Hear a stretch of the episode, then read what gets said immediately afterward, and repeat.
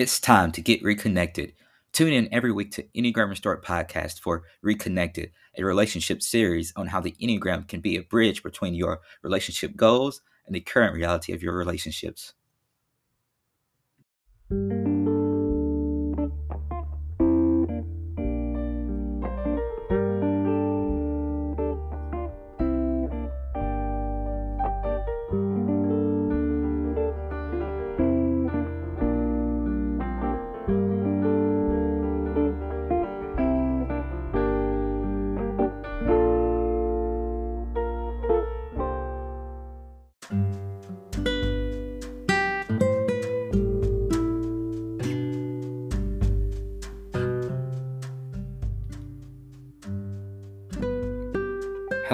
Host, Braylon Williams, and welcome back to another episode of Enneagram Restored Podcast.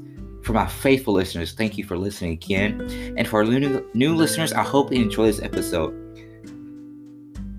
Oh, it's been a great series so far. Um, the Reconnected series has been, I've loved doing all the research and preparing for this podcast every week. And but we're still only in the beginning. We talked about nines and ones already, but today I want to talk about the last type within the gut triad, and that is type 1. Today I'm going to talk about the motivation behind a one's expression of love, um, the type 1s, um, and the five love languages, how that fits in with the type 1. And what a relationship with the type 1 looks like for the nine types of the Enneagram. So, with no further ado, let's get started.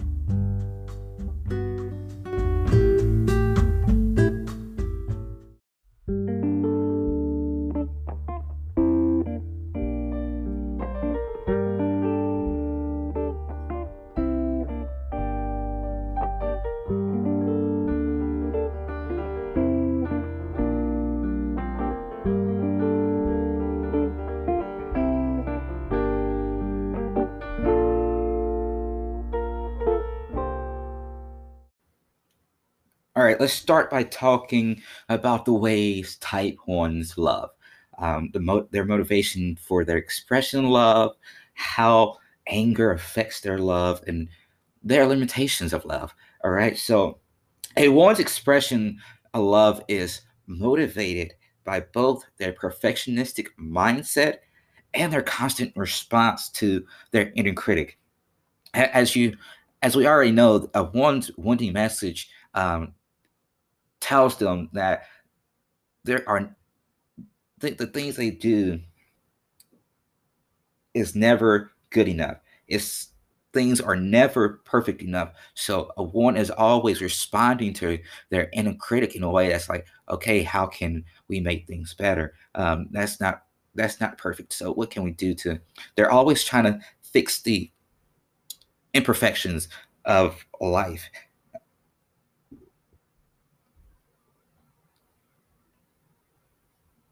Uh, I, there was a meme that Suzanne Stabile shared on Instagram the other day. Um, let me pull it up real quick so I can reference it very well. But it it,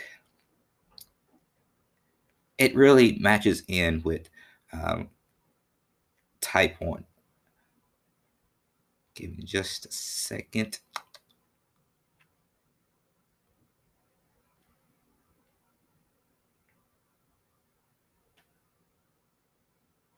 So th- this meaning is a boy talking to what is presumed his father, um, who is an Enneagram one. The father is, um, and so the boy says starts out by saying, "Is my room clean now?" And the father goes, "No, not yet," and hugs him. Um, and, and that's the true. That's really what uh, relationship with the one looks like. It's never good enough because that's what their inner critic is telling them. But for a lot of ones, they, that's not.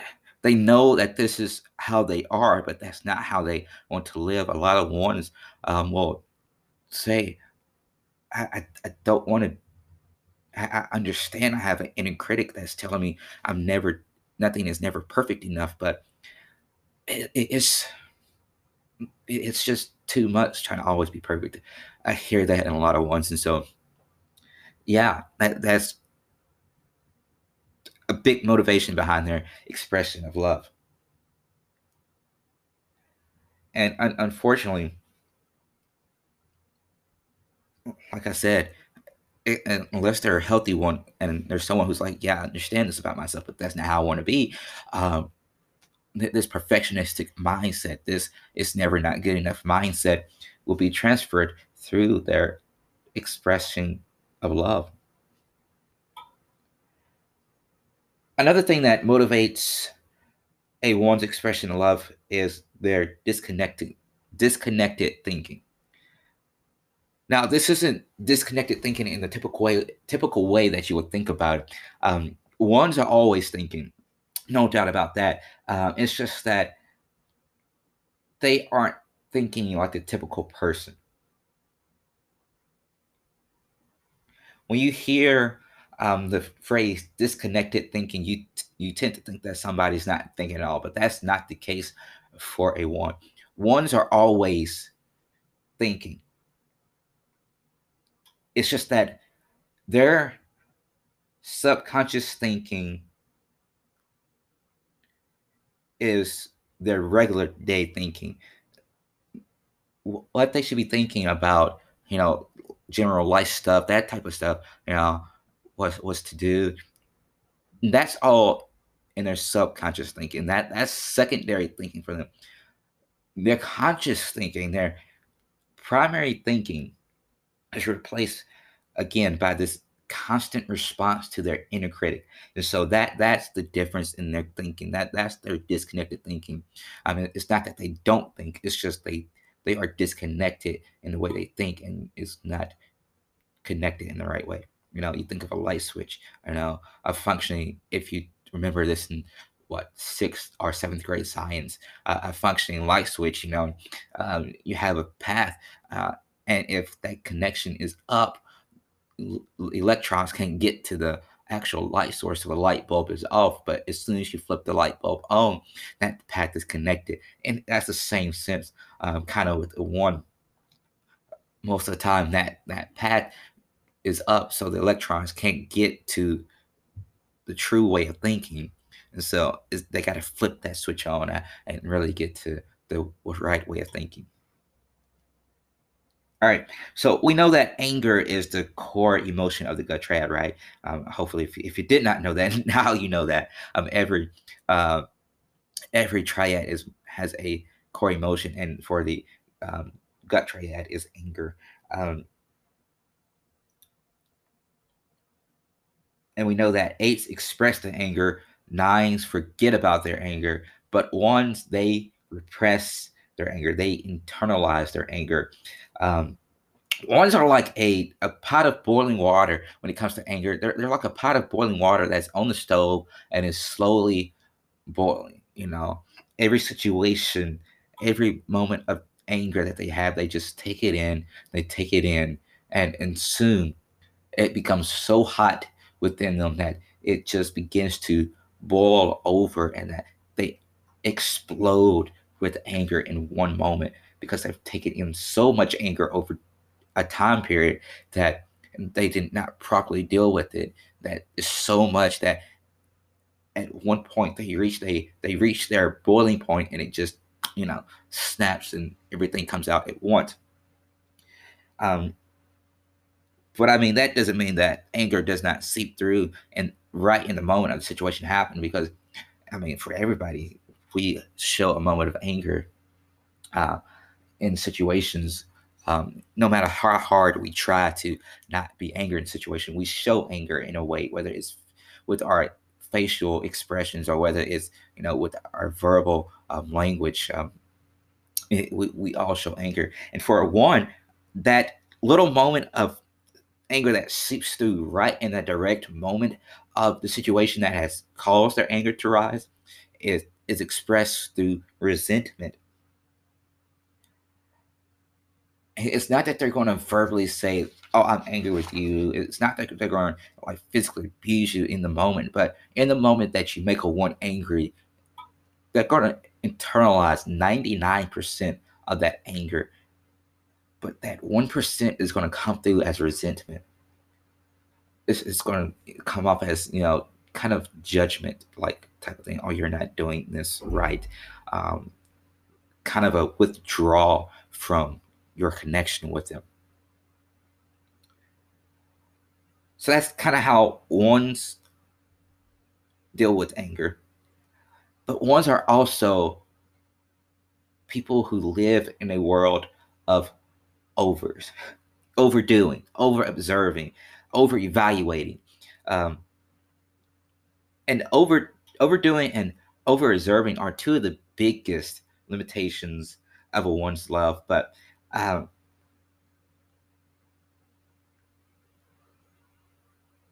gosh, I lost my train of thought. Let, let me get back. To, bear with me. Um, the train went off tracks a little bit, but it's coming back.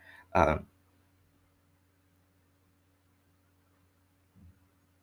All right. So overdoing and over observing are two of the biggest limitations to one's love. But not only are they always overdoing to make things perfect, but they're also always overthinking and over evaluating, um, which they're overdoing and overthinking and over evaluating is led by their over observing nature, a nature that uh, is always searching again for the imperfections in life to make them quote unquote perfect. So that, that's just a little bit about how uh, one's love, their motivation behind the expression of love.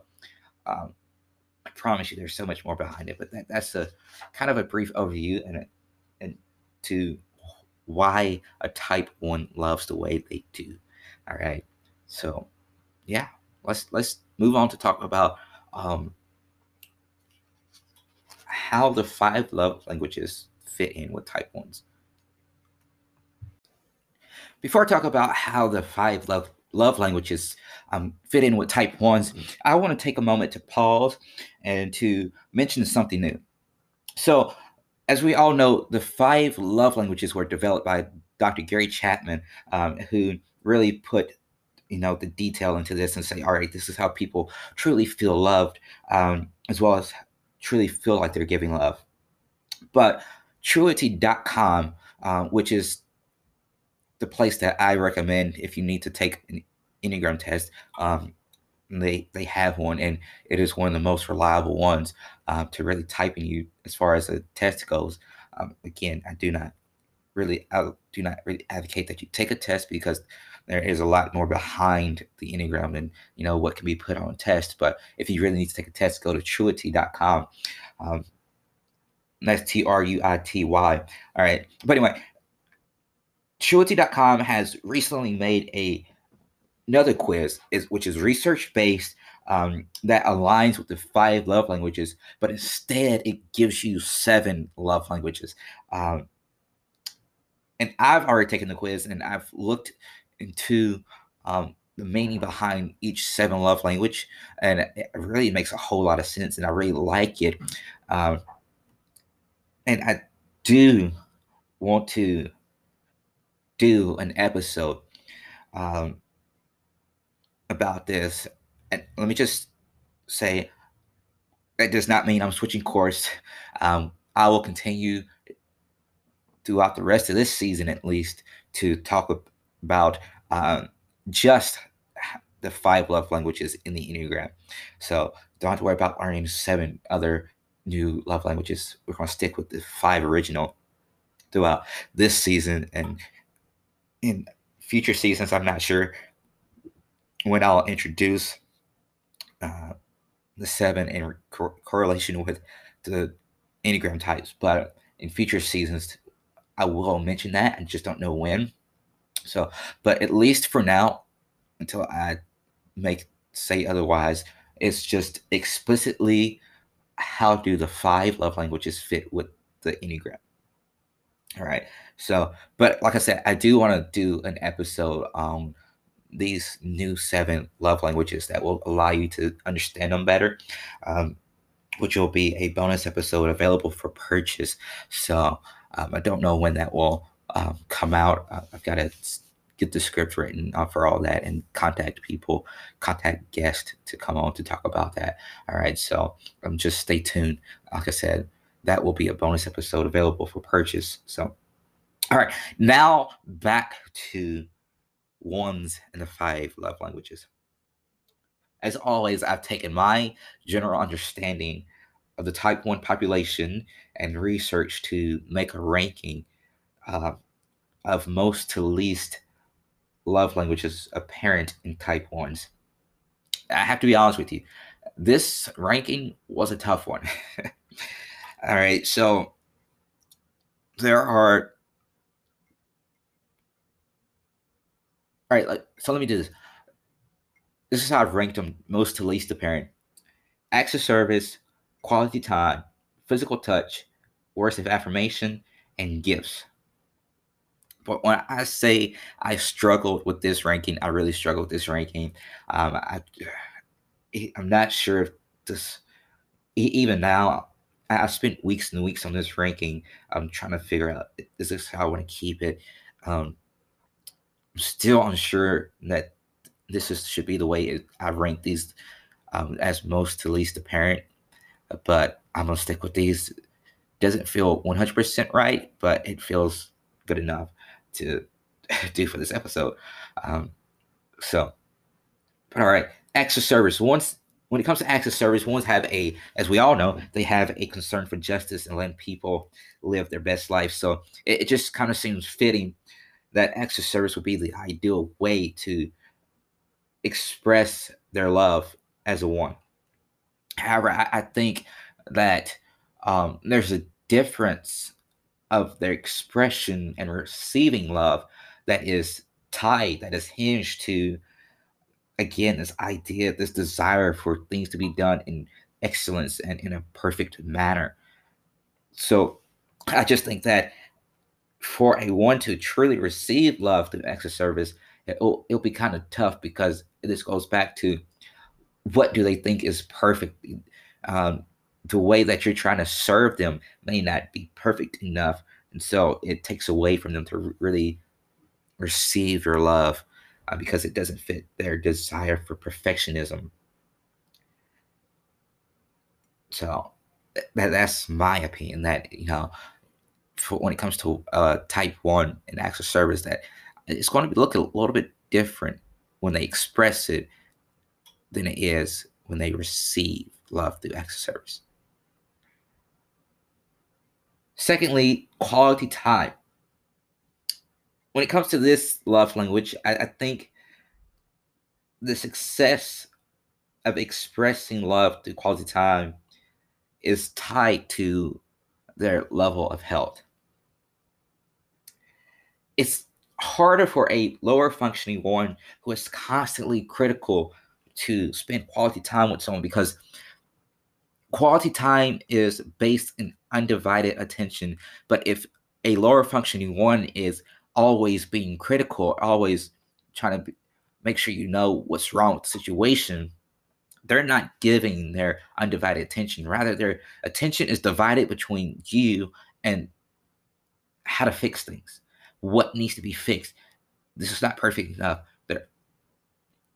there's just not that undivided attention that needs to be taking place in quality time. So for a lower functioning one. But now for a one who is more secure, a one who is on the healthier side, uh, they take on the qualities of a seven. They become more adventuresome and less critical. So this might be a great love language for a type one who is healthy, but a horrible love language for a one who is lower functioning because again, that criticalness that takes place in the lower functioning ones.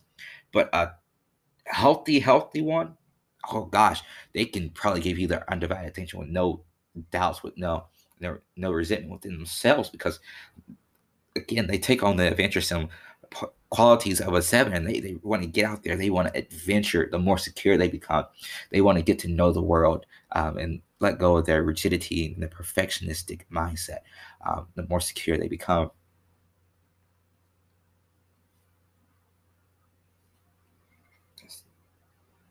Physical touch. Like i said when it comes to this entire ranking i have I had trouble with this but physical touch was one of the ones I had the most trouble with. And to put it third on the list, I honestly, it was just kind of a battle of this being either third or being first. I mean, because it, it just seems like this should be the most apparent one because how can you mess up physical touch when you have someone like one who is always responding to their inner critic, always looking to make things perfect? There's really not a way you can really mess up physical touch. So it was just kind of hard to put this third on the list rather than first because it just kind of fits all that criteria of, you know, being first. You know, there's, I mean, it's hard to not make physical touch perfect, you know. Uh, it doesn't require any type of perfection. But I think that that's probably why. Perhaps this lack of of having perfection, of having at least a scale of perfection, is what makes this not that not so apparent in type one. You know, not being able to um, actually grade perfection of physical touch uh, might be the reason why uh, there's a struggle to put this first as a love language in one. Now, again, we all know that a one has an inner critic that is always telling them that their best is not good enough. And so, just like acts of service and quality time, um, words of affirmation um, is tied to a one's level of health and desire for perfection. Um, it, it, it, will just be difficult for a lower functioning one to uh, silence their inner critic so they can fully receive your words uh, your affirming words because if you're trying to love a one through affirming words, but their inner critic is telling what you're doing is not good enough, that person is not being good enough to you, they're not going to really receive that love well because you might be truly, truly like, oh, affirming them like, oh, I love the way you do this. I love the way you love me this way. I love the way you engage in our conversations. But if they're a lower functioning one and this inner critic is telling them you're not engaged in this relationship well enough, it's just going to be very, very tough for them to receive that love because of that inner critic that is telling them that. So, uh, just kind of be weird, be, be on the watch out for a one in that way.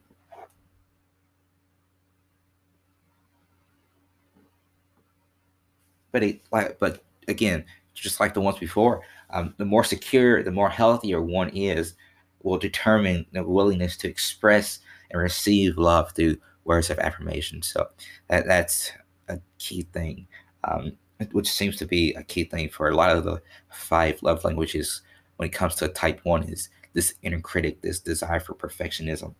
All right.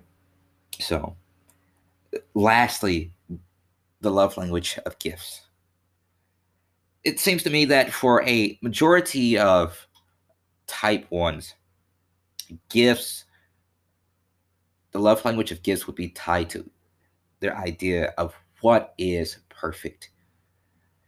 When I think of gifts and the love language of gifts and type ones, a few questions come to mind that I think that they would ask, will, will think about uh, in themselves what would they consider a perfect gift to be for them to properly receive love to this language? Another question I think they will ask themselves what do they think the perfect gift is for others so that others receive their love as a one properly through this love language of gifts? So, yeah, I, I think that when it comes to gifts, it really ties to the idea of what is perfect, but also they like to question, you know, how to make this possible. So, one thing I noticed though, just the gut types alone, I, hopefully we'll see the shift in the heart and head types. But one thing I noticed is that in the gut types, gifts seems to be not only in my personal ranking, but with then other people who have also done kind of like a uh, ranking or like a polling of people. Gifts within the gut triad seems to come in last for all three types. So I, I don't know. Maybe it's just the gut types. Like I said, we might see this shift within the heart and the head types. Gifts might become number one for some people um, later down into the other types. Um, so we'll see. It's just a waiting game.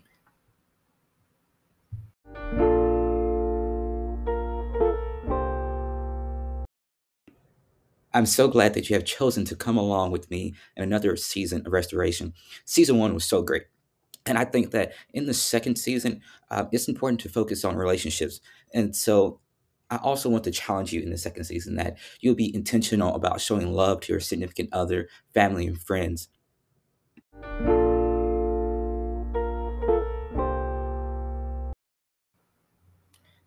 All right, now let's talk about compatibility.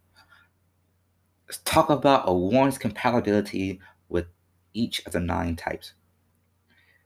But first, really quickly, let's just review what compatibility, compatibility is within the Enneagram. Compatibility in the Enneagram is the understanding of each type's capability of existing together in harmony in accordance with their core type, their core emotion, their understanding of the world, and their stress and security numbers. I also want to remind you that any two types can be compatible with each other. Um, and what I'm about to outline for you is simply only information to help guide your relationship with the one.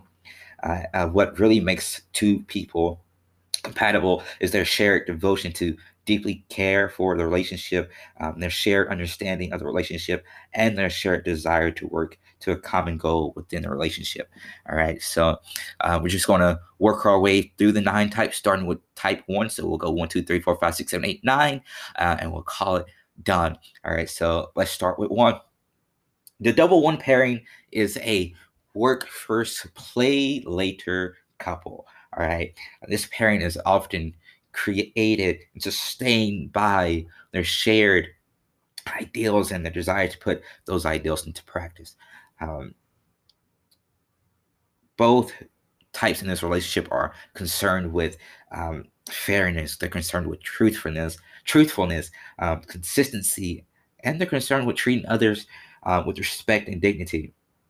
Um, this this relationship is a very great relationship again because this is a double pairing. Most double pairing relationships tend to get along very well because they each understand each other um, well because I mean they're the same type, so hopefully they understand each other very well. So, but the problem spot for this double one pairing relationship is that their increasing desire to use improvements as the measure in most of their aspect most aspects of the relationship um, since because they have a perpetual dissatisfaction with themselves and others. So um, this perpetual dissatisfaction with themselves and others is constantly uh, making them um, uh, how can I say this? Um, trying to measure up to their expectations. So they're always constantly trying to improve themselves and others that they are in relationship with. Um, so um, that, that's the biggest problem spot is this, you know, we all know it's never good to try to have people meet your expectations because people are people and yeah it's uh people have their own ideals of how they should do life and how they should act and everything so um, it's never a good thing to try to measure up to people's expectations and so that's the biggest problem for um, a double one pairing i'm sorry. Yeah, it is what it is. The one and two coupling, though. oh, this couple, the one and two, is a very complementary couple. Complementary, yeah, yeah, I said that word right. complementary couple because they both offer the example of their own qualities. This relationship is built again on shared values. If someone who is a one is seeking to learn how to relax, um, if you're a lower functioning one, but you want to become more secure and learn how to relax more, not to be so rigid, I would advise that you find someone who is a two and develop a relationship with them. Now it can be platonic or a romantic relationship, but uh, if you re- if you are a one and you are wanting to really learn how to relax, um, my advice is to get you a friend or somebody who is a two because twos can really help one soften and relax. Um, twos are more friendly and welcoming welcoming than ones typically are, and a two can help warm up a one's revered ex- exterior. Exterior. Gosh, I cannot talk. Excuse me. Give me one second. Have a hair in my eye.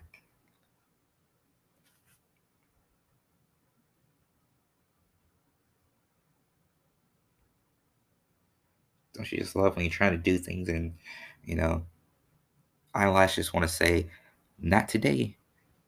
All right. I, I think it's fixed for now. Um, in this one and two relationship, one is bringing integrity, integrity conscientiousness, responsibility, and consistency to the relationship. One's commit strongly, which makes the two feel very secure. Um, this relationship, though, has some irony to it. Um, and, and this is how this relationship becomes ironic because ones and twos are two Enneagram types who are highly concerned for the needs of others, but ironically enough, they aren't concerned enough about their own needs. So it's kind of it's just kind of ironic how individually individually and even um, as a couple, these two types are concerned about other the needs of other people, but when it comes to themselves, not so much.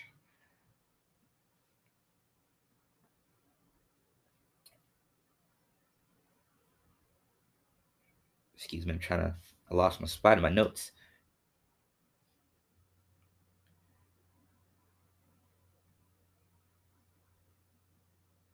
All right.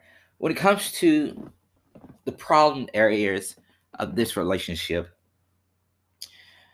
um, it often revolves around the idea of serving. Um, both the one and two feel like getting what they want feels selfish and forbidden. Um, again, these are two types are like who are like others first and me last type of people. Uh, so getting what they want really feels like they aren't putting others first. Um, so it's it, they get they feel a little bit selfish when they do that when they put themselves first. So twos feel that that most that they must take care of everyone. Like, like I said, they must take everyone else's needs um, before they allow to have needs for themselves, which in turn can cause the one to begin to feel disappointed by the two's tendency to give so much of themselves to others and not to be so unregulated and, and to be so unregulated regarding time and attention. On the other hand, though, two sees ones as too impersonal and unconcerned with other people. Twos thinks that twos think ones aren't sympathetic or charitable enough. Um, twos can become to be can begin to become disappointed in the reality of the one's idealism. Um, they begin to think that the one may love humanity but not actually have real compassion for humanity. Um, just two more things I want to share about this relationship is that one, both types can begin to become very condemnatory and critical of the other as they drift apart from each other. And two, if both the one and two cultivates the art of compromise, then this relationship will thrive. Um, compromise within the one and two relationship will really just help this relationship thrive to the best that it can. All right, ones and threes are both driven toward hard work and to be intensely of, aware of when they are not measuring up to their own high expectations and standards, both individually and collectively, which makes this relationship a highly task oriented relationship.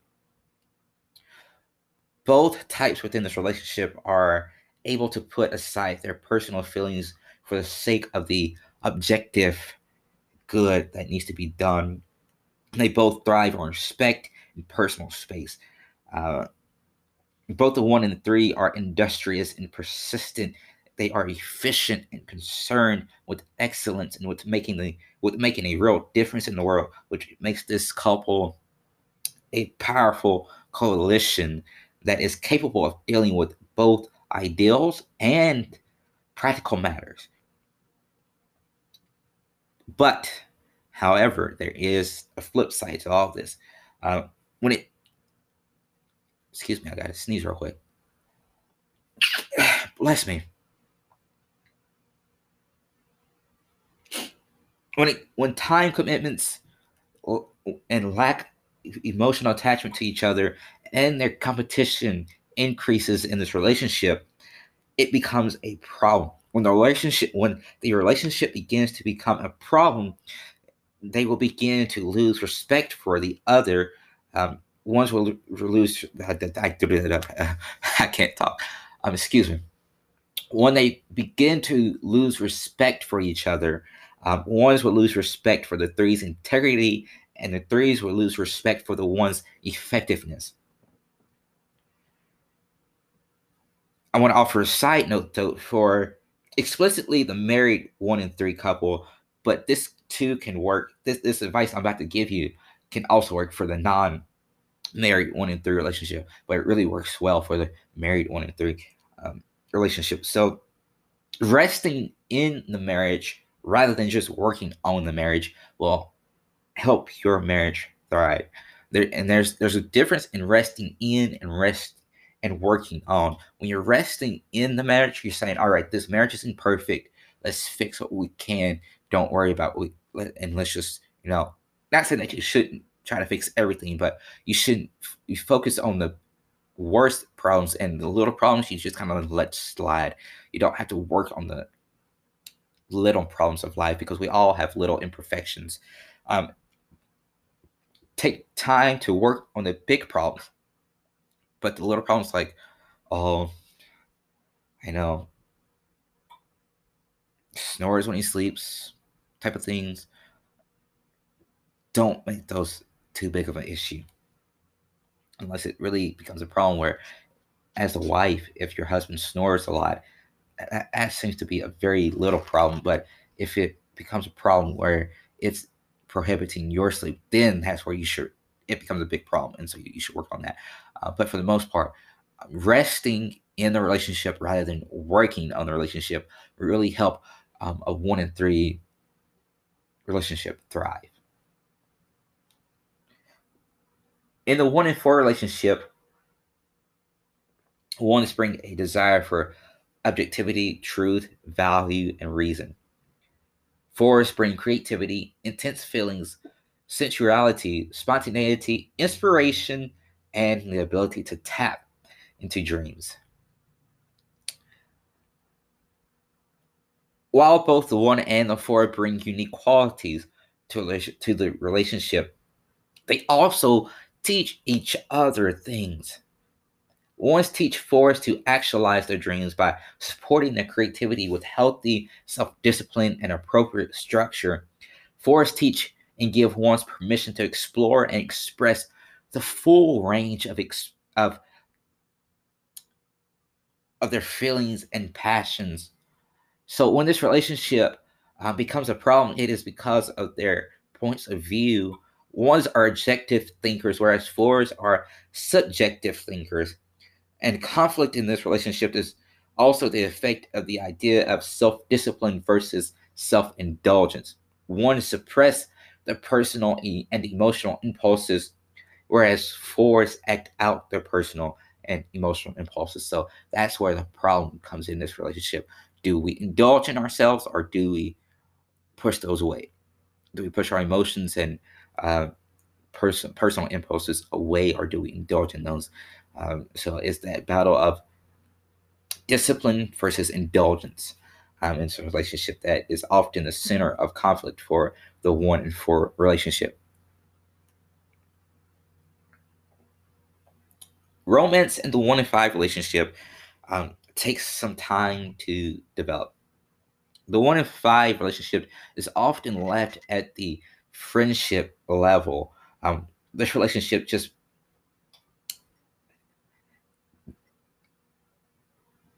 it just doesn't really often too much go past friendship for the one in five. I'm not saying that's possible, but just because of the way this relationship is, and you'll see why here in a minute. The one in five relationship, though, possesses similar qualities within each type.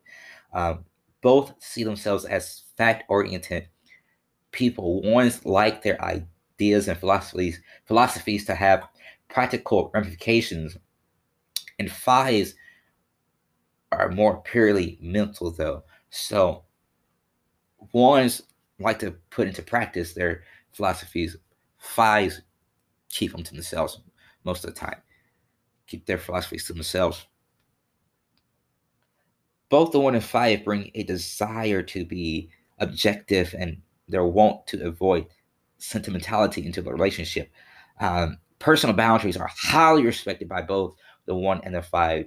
So when it comes to intimacy, either types will, will rarely make the first move unless they have a pretty strong signal from the other person that their intimate touches will be welcomed. Um, the intimacy will be welcomed in the relationship. They they need that strong um, signal saying, "Hey, come be intimate with me."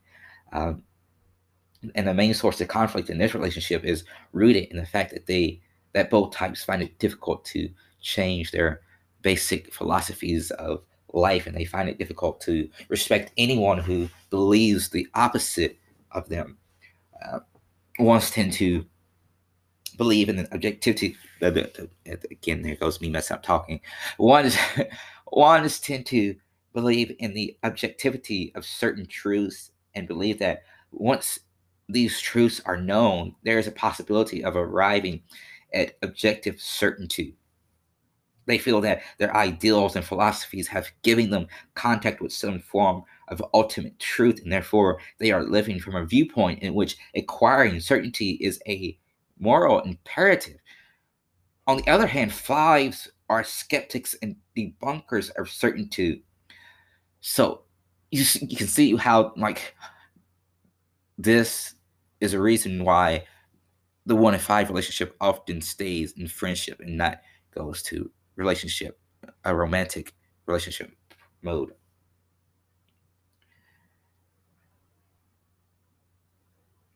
But wh- while you know one's being people of certitude and fives being people of you know skepticism and debunking certain truths, the one in five relationship they both avoid imposing their own beliefs on the other, which can lead the relationship to become cold and distant. It can make the relationship impersonal and analytic, and as well as tinged with resignation and cynicism. And that's not a good thing for a relationship, whether you're one in five or any other two types on the Enneagram.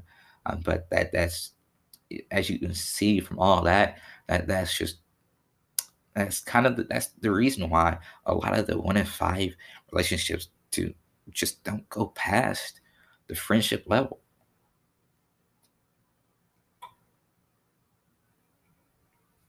All right, just take a moment. I need to get a drink of coffee real quick.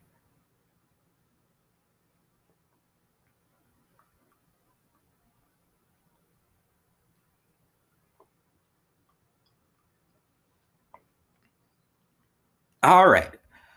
One in sixes. In the one and six relationship, there is a lot, a room, a, a lot, a lot of room for relaxation because each type can count on the other to do their part. Um, ones are often the decision makers in this relationship, though, because sixes do not tend to feel so sure of themselves as ones do. Ones are, you know, certain people, whereas sixes are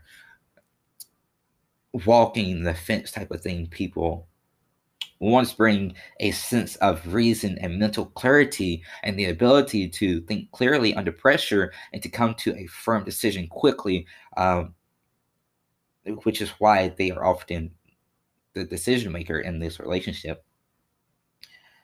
Ones also have a concern for order and consistency, for logic and elegance that is sometimes lacking within the six.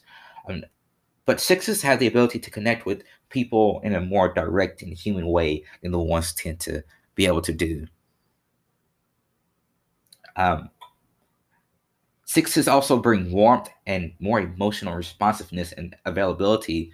They bring generosity and playfulness that can be endearing and can make the one think twice about their certitudes and positions.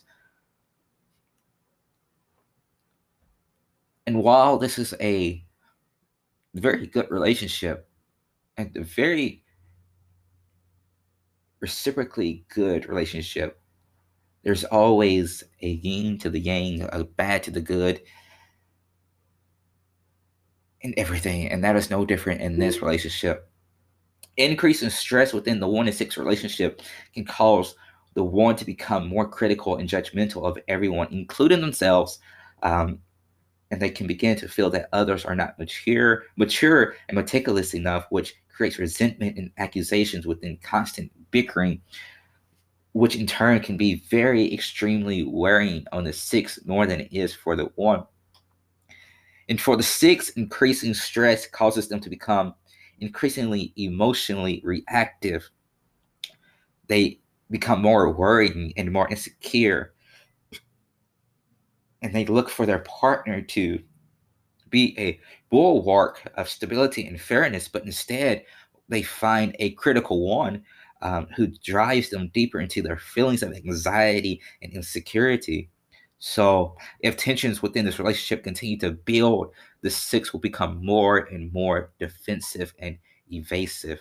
Um, so, it really, when, when tensions in this relationship, especially when stress in a six increases, they need a if their relationship with the with the one, they need the one to really be there for them, kind of be like a almost kind of like a parent, you know, for them to reassure them that everything's going to be all right and to be like, all right, this is our plan of action type of thing. Is what a six needs, and from a one, um, and stress moments. All right, just three more types and the compatibility of a one before I move on to talk about um, ways a type one can reconnect with themselves and other people. All right, so the one to seven relationship is another relationship that is very complementary um, and reciprocal.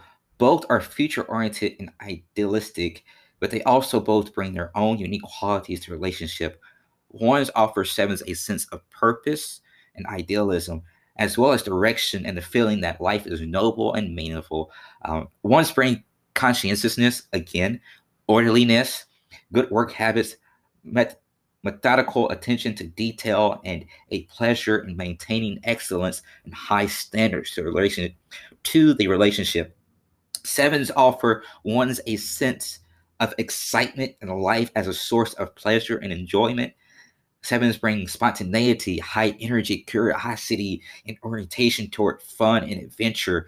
They have the desire to try new things and the ability to not get hung up with getting everything perfectly to the T in the relationship.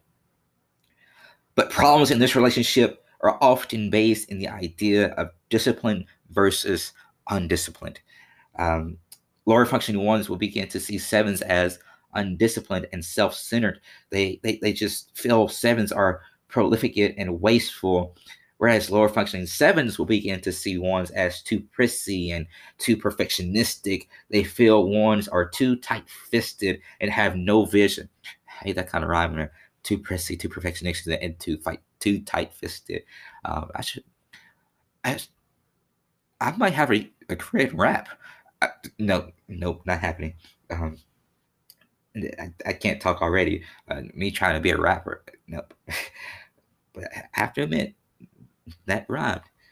You know, too prissy, too perfectionistic, too tight fisted, and have no vision.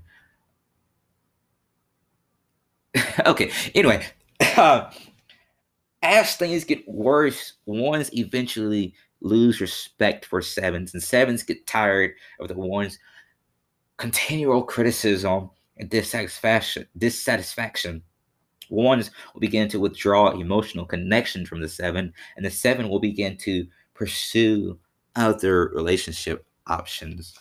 Uh, yes, that does mean a seven will step outside of the relationship to find another person. The one and eight coupling. This is a coupling that involves two people who are both energetic, but their focus is different. One's focused on the problem, whereas eight's focused on the solution. Um, a concern for fighting for truth and justice is a common ground in this relationship. Um, both will and do take any chance to change the world, make it a better place. And they are always both serving the underserved protecting the defenseless and treating themselves well when the hard work is done. But the one in eight have a different view in this fight for truth and justice. Uh, ones see it as ideal, often laws and policies what can be done for now and to ensure people in the future can benefit from our hard work today. But for eights, it's more practical. It's more of what can be done for the people right now. This does not mean that future people can ex- access the hard work that was, done today.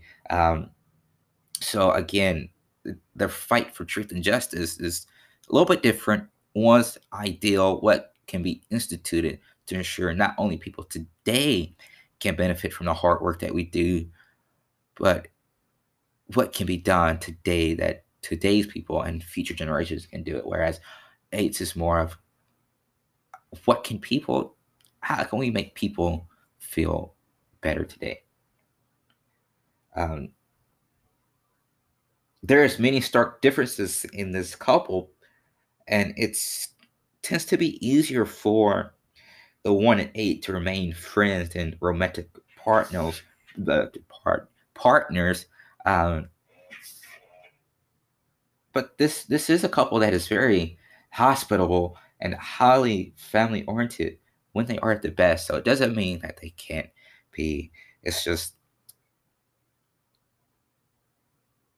there differences. There are differences, just as every relationship in the one and eight relationship cell. Uh, but when they're both at their best, um, very hospitable people and very family oriented. All right, last one today the one and nine couple. The one and nine couple is very idealistic couple. They both want to change their world. They both love other people in the community very much. They both love giving to each other. The nine gives this relationship a softer side that often takes away the criticalness and the seriousness, seriousness of the one. The one gives this relationship a clarity and guidance that is often lacking from the nine side of it. Um, nines bring more interpersonal orientation and gentleness. They bring also bring an accepting quality that nurtures and supports others without explicit demand for self improvement. And ones, again, they bring clarity, they bring rationality, they bring the ability to articulate ideals and understanding to the relationship. But again, there's always bad to the good, good to the bad. Um, and the main problem area for this couple, the main problem area for the one and nine couple is each type's method of dealing with conflict and stress. Nine shut down and withdraw, which makes them less effective in correcting the problems, whereas ones con- confront conflict, they exude uh, gosh, I, these notes. Once confront conflict, my notes are all messed up. Once confront conflict, um, and they develop an an obsession obsession with finding who is at fault and legislating ways to improve the situation. Um, having healthy communication and having patience um, will help keep this relationship healthy and help it to thrive. All right. So that's the compatibility of a one in relationship with every nine type of the Enneagram. Now let's move on to the to the reconnection moment for type one. All right, it's time is the part of the episode where all the information comes together to help you um, form some practical ways to reconnect. It's time for the reconnection moment. All right. So I want to start by talking just to the ones out there. So if you're not a type one, um, plug your ears, uh, listen if you want to. But what I'm about to say doesn't really apply to you. It just really applies to everyone who is listening and who is a type one. All right. So, once before you begin to reconnect with people, I want you to know that it is very important that you understand that being rigid and being perfect is warranted in some situations, but not all situations. Not all situations require you to be so in line with the rules, so perfect to the T, so rigid. Again, it is necessary and even welcomed in some situations, but not every situation is rigidity and perfectionism perfectionism warranted. And I know even as I told you that that you, probably felt a little un, un, uneasy about that. You know, kind of you heard me say those words. You heard me say not every situation not every situation needs to be perfect, and you probably got a little icky feeling within you. Um, I, I, know it, it, definitely is one of those things that is easier said than done. Uh, just like it for me as an eight, saying it's okay to be vulnerable is easier said than done. I understand. I, you, you don't you just don't know how much I understand that. Excuse me how much I understand that, you know, when I say being perfect in every situation is not needed makes you feel icky. I understand it. The way it makes you feel icky is the same way me saying being okay to be vulnerable it makes me feel icky. All right, so, but um, let me just offer you a way to help you put that ideal into practice. Um, it's the same thing that I do, uh, which has, for me, when it comes to vulnerability, is this: I am just randomly, constantly reminding myself in my head that it's okay to be vulnerable. Um, one of the things I say a lot to myself is vulnerability is not a weakness, it's a strength. So develop something like that. You know, say something like perfection and rigidity is needed in some situations, but not all situations. And just constantly remind yourself of that. Uh, I promise you, it'll help you out because I speak from experience.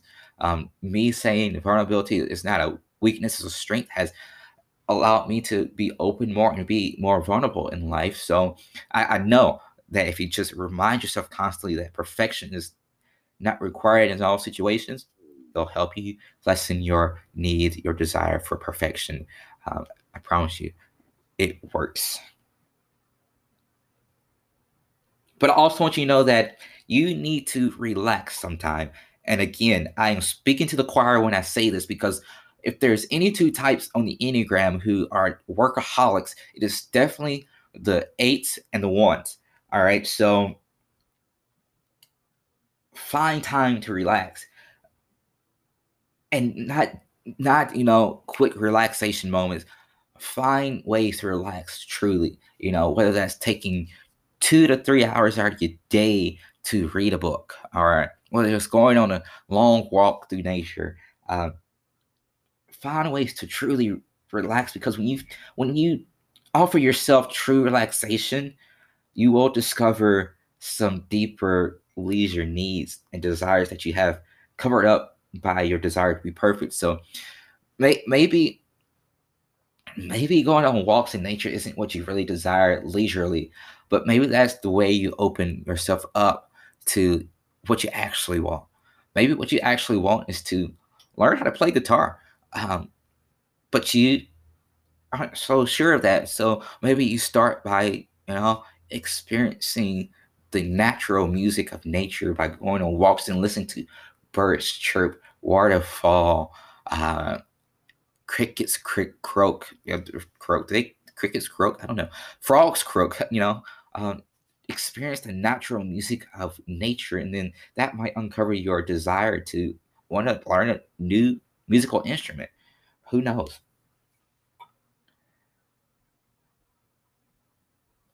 Now, as you begin to connect with new people as one, um, and as you begin to reconnect with people you already know in more meaningful ways, understand that relationships are ugly.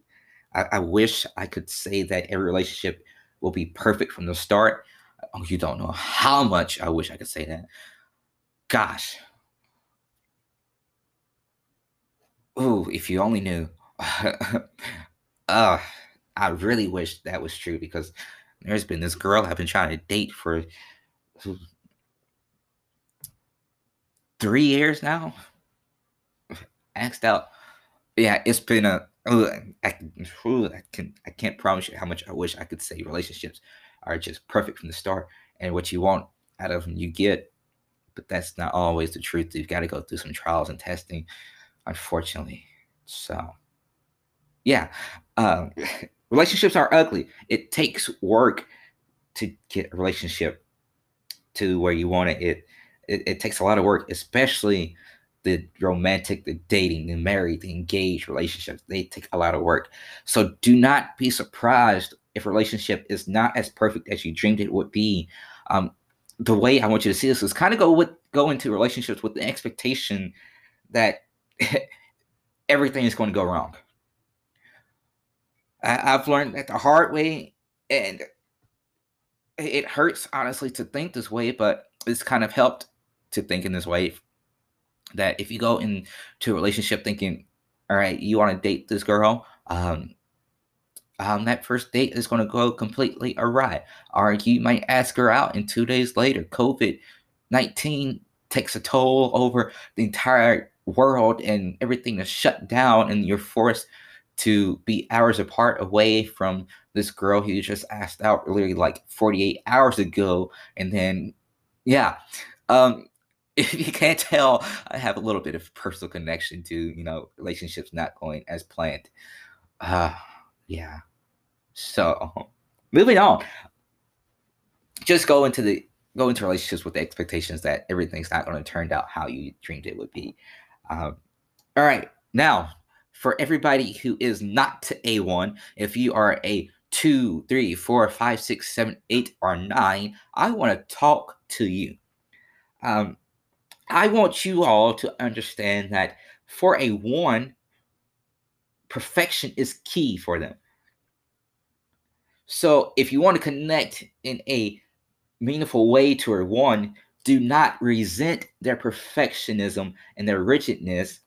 Instead, applaud them for their perfectionism in situations where being perfect perfect is necessary And in the situations where being perfect is not necessary, just in a very loving way, help them learn that it's okay to relax their standards.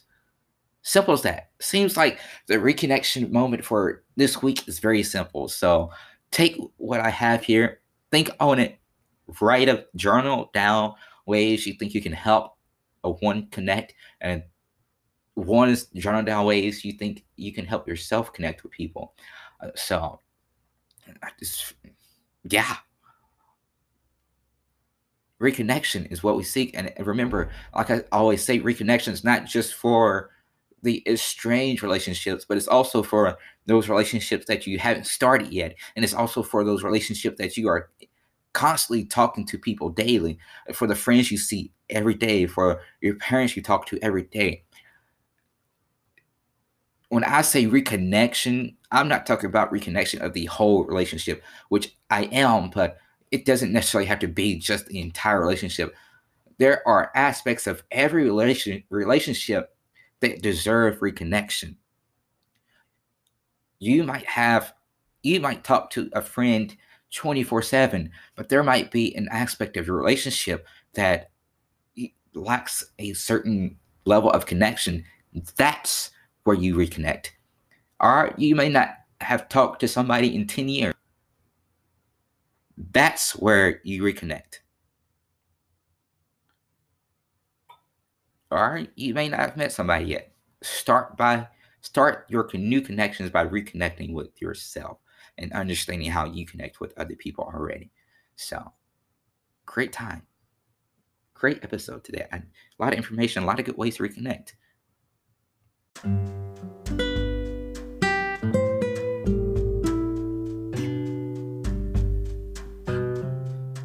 Well, folks, that is all for this week's episode of Enneagram Restored Podcast. Um, thank you again for listening. Um, before we continue talking about the Enneagram types and we jump into the types of the heart triad, I want to take a week out to offer you some prompts for you to think about, to reflect on, so you can journal them down, write them down, and to really help develop a plan of reconnection with people so next week is going to be a shorter episode than most of the episodes in this series will be. Um, so I'm shooting for that episode to be around 13 to 15 minutes. So you, you don't want to miss it. It'll be a very, it's not crucial, but it, it, will be a very good aid in you know helping you reconnect with yourself and people. So be sure to catch that episode next week. Um, like I said, it's going to be a short episode, so you can really it's a quick. It's going to be a quick listen. So don't forget about that. And so, um, and remember that the Enneagram does not define you, but it does bring restoration. It helps reshape your thinking and habits.